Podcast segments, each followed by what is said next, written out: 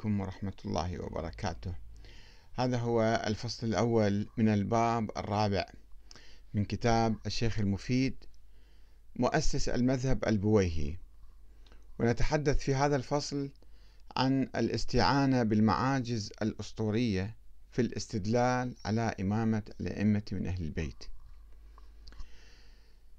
رغم ادعاء المفيد والإمامية عموما أن نظرية الإمامة تقوم على النص من النبي للإمام علي، ومنه إلى الحسن والحسين، ومن كل إمام سابق إلى اللاحق، أو نزول لوح من السماء بأسماء الأئمة الاثنى عشر على السيدة فاطمة الزهراء عليه السلام، كما قال الاثنى عشريون في القرن الرابع، فإنهم في الحقيقة يشعرون بافتقار نظرية الإمامة لأية نصوص صريحة وجلية حول الإمام علي، أو انعدامها نهائيا على بقية الأئمة، ولذلك يلجؤون لتقديم بديل آخر يقوم على دليل المعاجز الأسطورية، بدءا من الإمام علي حتى آخر إمام.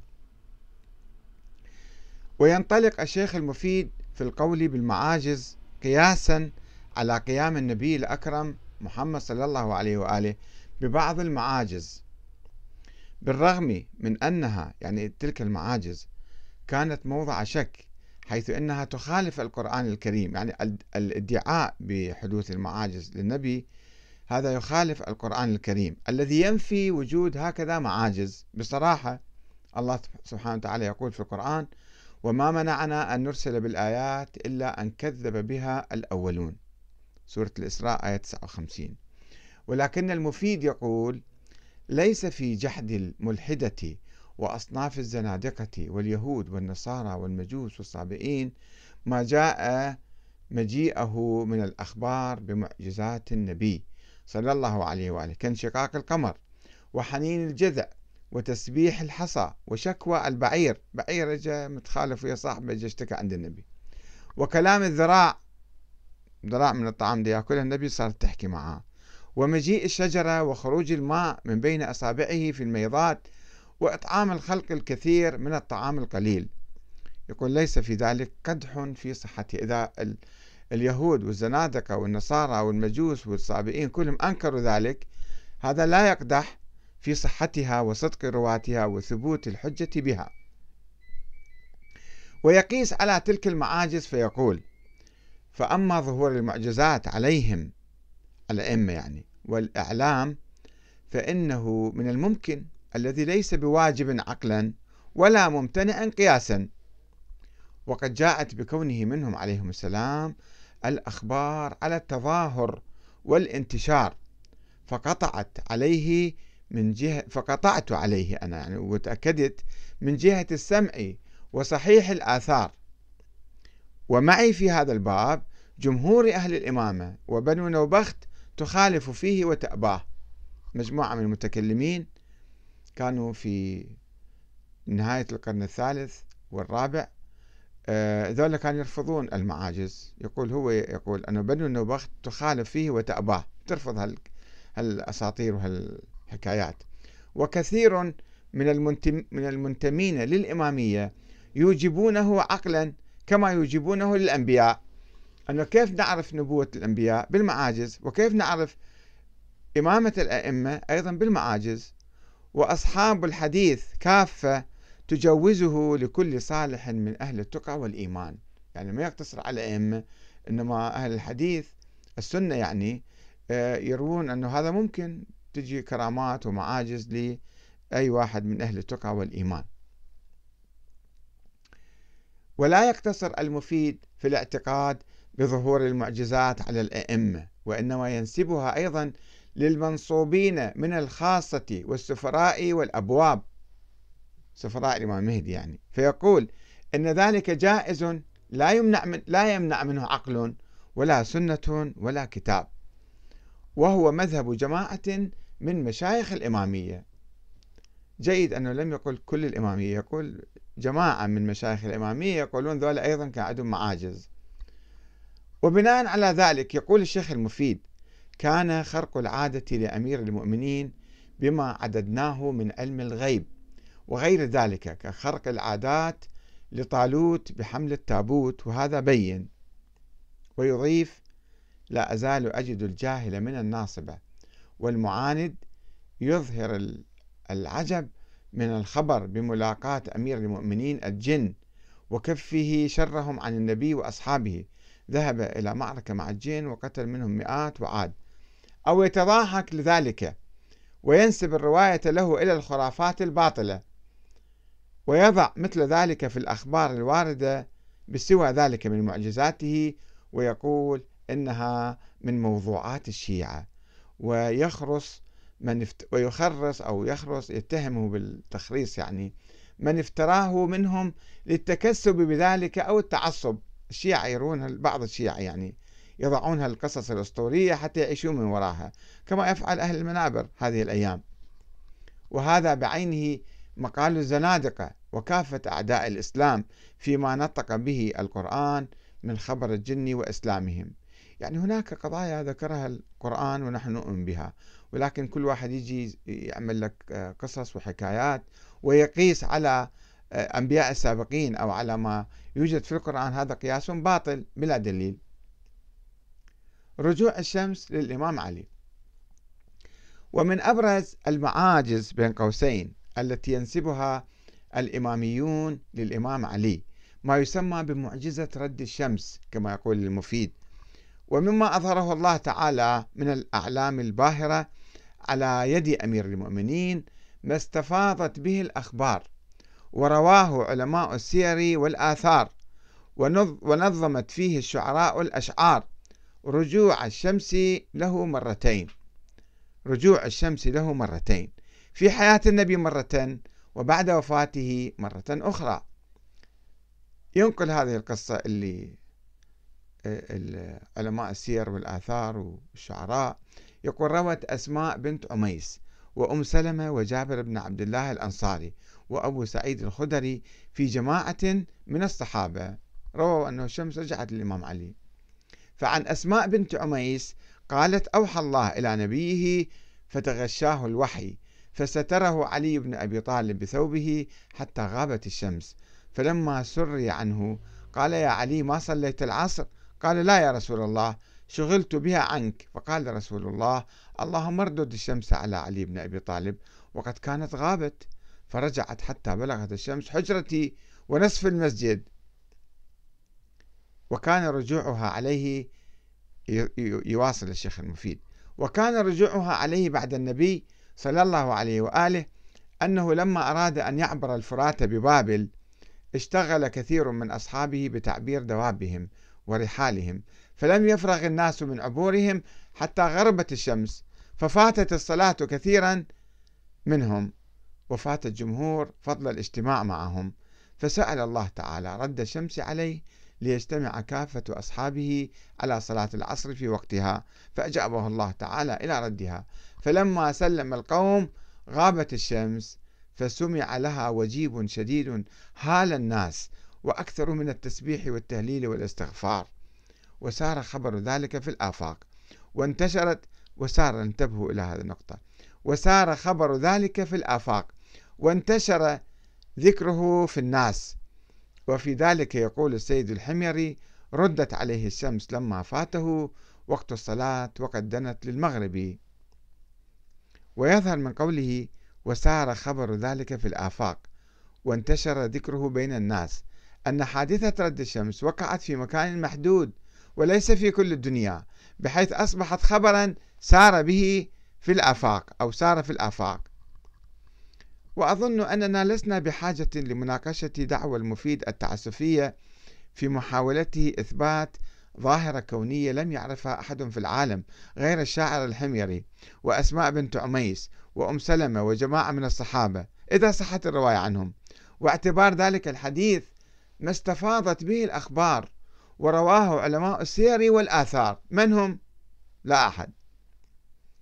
وإذا كان المفيد قد استساغ رواية هذه الأسطورة الكبيرة بحجم الشمس، فما عساه يقول بالنسبة للأساطير الأخرى الصغيرة أو الأصغر منها، مثل كلام الحيتان في نهر الفرات والسلام عليه بأمرة المؤمنين، ما عدا الجري والزمار والمرماهي، كما يقول، ومن ذلك ما رواه نقلة الأخبار.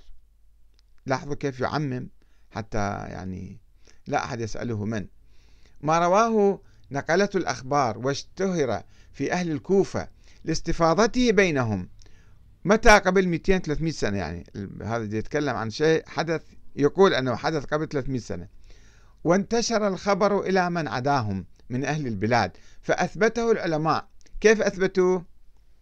من كلام الحيتان له في فرات الكوفة، وذلك أنهم رووا أن الماء طغى في الفرات أو زاد حتى أشفق أهل الكوفة من الغرق، ففزعوا إلى أمير المؤمنين فركب بغلة رسول الله صلى الله عليه وآله، وخرج الناس معه حتى أتى شاطئ الفرات، ثم دعا الله بدعوى سمعها أكثرهم، ثم تقدم إلى الفرات متوكئا على قضيب بيده حتى ضرب صفحة الماء وقال انقص بإذن الله ومشيئته، فغاض الماء حتى بدت الحيتان من قعر البحر، فنطق كثير منها بالسلام عليه بأمرة المؤمنين، ولم ينطق بها أصناف من السموك وهي الجري والزمار والمرماهي، فتعجب الناس لذلك وسألوه عن التي نطقي ما نطق، كأنه عرفوا هالأسماك واقفين يسلمون وبقية الأسماك راحوا ما سلموا، وصمت من صمت، فقال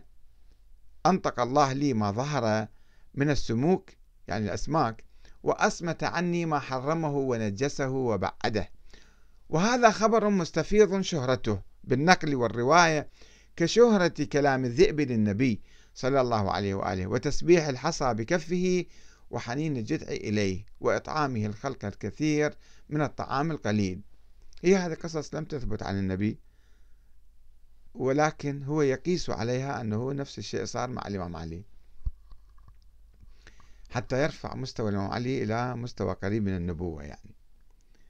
ومن المعاجز الأخرى التي يذكرها حديث الثعبان الجني معه على المنبر، كما يقول فقد روى حملة الأخبار، دون أن نذكر أي مصدر طبعا، روى حملة الأخبار أيضا من حديث الثعبان، ورووا أن أمير المؤمنين كان ذات يوم يخطب على منبر الكوفة، إذ ظهر ثعبان من جانب المنبر فجعل يرقى حتى دنا من أمير المؤمنين، فارتاع الناس لذلك، فتكلم معه فنق نقيقا سمعه كثير منهم، ثم أنه زال عن مكانه، وأمير المؤمنين يحرك شفتيه والثعبان كالمصغي إليه، ثم انساب فكأن الأرض ابتلعته، فقال الإمام ليس ذلك كما ظننتم، إنما هو حاكم من حكام الجن التبست عليه قضية فصار إلي يستفهمني عنها فأفهمته إياها، ودعا لي بخير وانصرف. ويعقب المفيد على تلك المعاجز فيقول ومن آيات الله الباهرة فيه والخواص التي أفرده بها، ودل بالمعجز منها على إمامته ووجوب طاعته وثبوت حجته، ما هو من جملة الخرائج معاجز يعني التي أبان بها الأنبياء والرسل. كيف الله فرق الأنبياء والرسل عرفهم بالمعاجز؟ نفس الشيء عمل مع الإمام علي، وجعلها أعلاما لهم على صدقه، فمن ذلك ما استفاض عنه من إخباره بالغائبات والكائن قبل كونه، فلم يخرم من ذلك شيئا، ويوافق المخبر منه خبره حتى يتحقق الصدق فيه، وهذا من أبهر معجزات الأنبياء. الإمام علي كان يحدث بالغيب. ويضرب المفيد عددا من الأمثلة على علم الإمام علي بالغيب وإخباره أحد أصحابه رشيد الهجري بصلبه في المستقبل وقطع لسانه، وهذا حديث قد نقله المؤالف والمخالف عن ثقاتهم عمن سميناه، واشتهر أمره عن علماء الجميع، وهو من جملة ما تقدم ذكره من المعجزات والإخبار عن الغيوب. وقوله لجريرة ابن مسهر والذي نفسي بيده لتعتلن إلى العتل الزنيم وليقطع يدك ورجلك ثم ليصلبنك تحت جذع كافر، فلما ولي زياد في أيام معاوية فقطع يده ورجله ثم صلبه إلى جذع ابن مكعبر. وكذلك إخبار مولاه قنبر بذبح الحجاج له، وإخبار ميثم التمار الذي كان عبدا لامرأة من بني أسد أن اسمه ميثم وليس سالم، وهذا من جملة الأخبار عن الغيوب المحفوظة عن أمير المؤمنين، وذكره شائع والرواية بين العلماء مستفيضة، دائما الروايات عنده مستفيضة ومتواترة، ومعرفته بيوم ضربه واستشهاده أيضا يذكر هذا الشيخ المفيد. لم يكن هنالك جدل كبير حول مكانة الإمام علي بن أبي طالب وابنيه الحسن والحسين لدى عامة المسلمين وعند الشيعة خصوصا، ولم يكونوا بحاجة لنصوص خاصة حولهم أو ادعاء أي معجزة تثبت إمامتهم، فإنهم لم يكونوا يدعون الإمام الإلهية، ولم يكن الشيعة في حياتهم يؤمنون بذلك، وإنما كانوا يوالونهم سياسيا فقط. وعندما أراد الإماميون صناعة نظرية الإمامة الإلهية وإلصاقها بمحمد الباقر، واجهوا مشكلة كبيرة تتمثل في انعزال والده علي بن الحسين عن السياسة وعدم ادعائه الإمامة أو السياسة الدينية.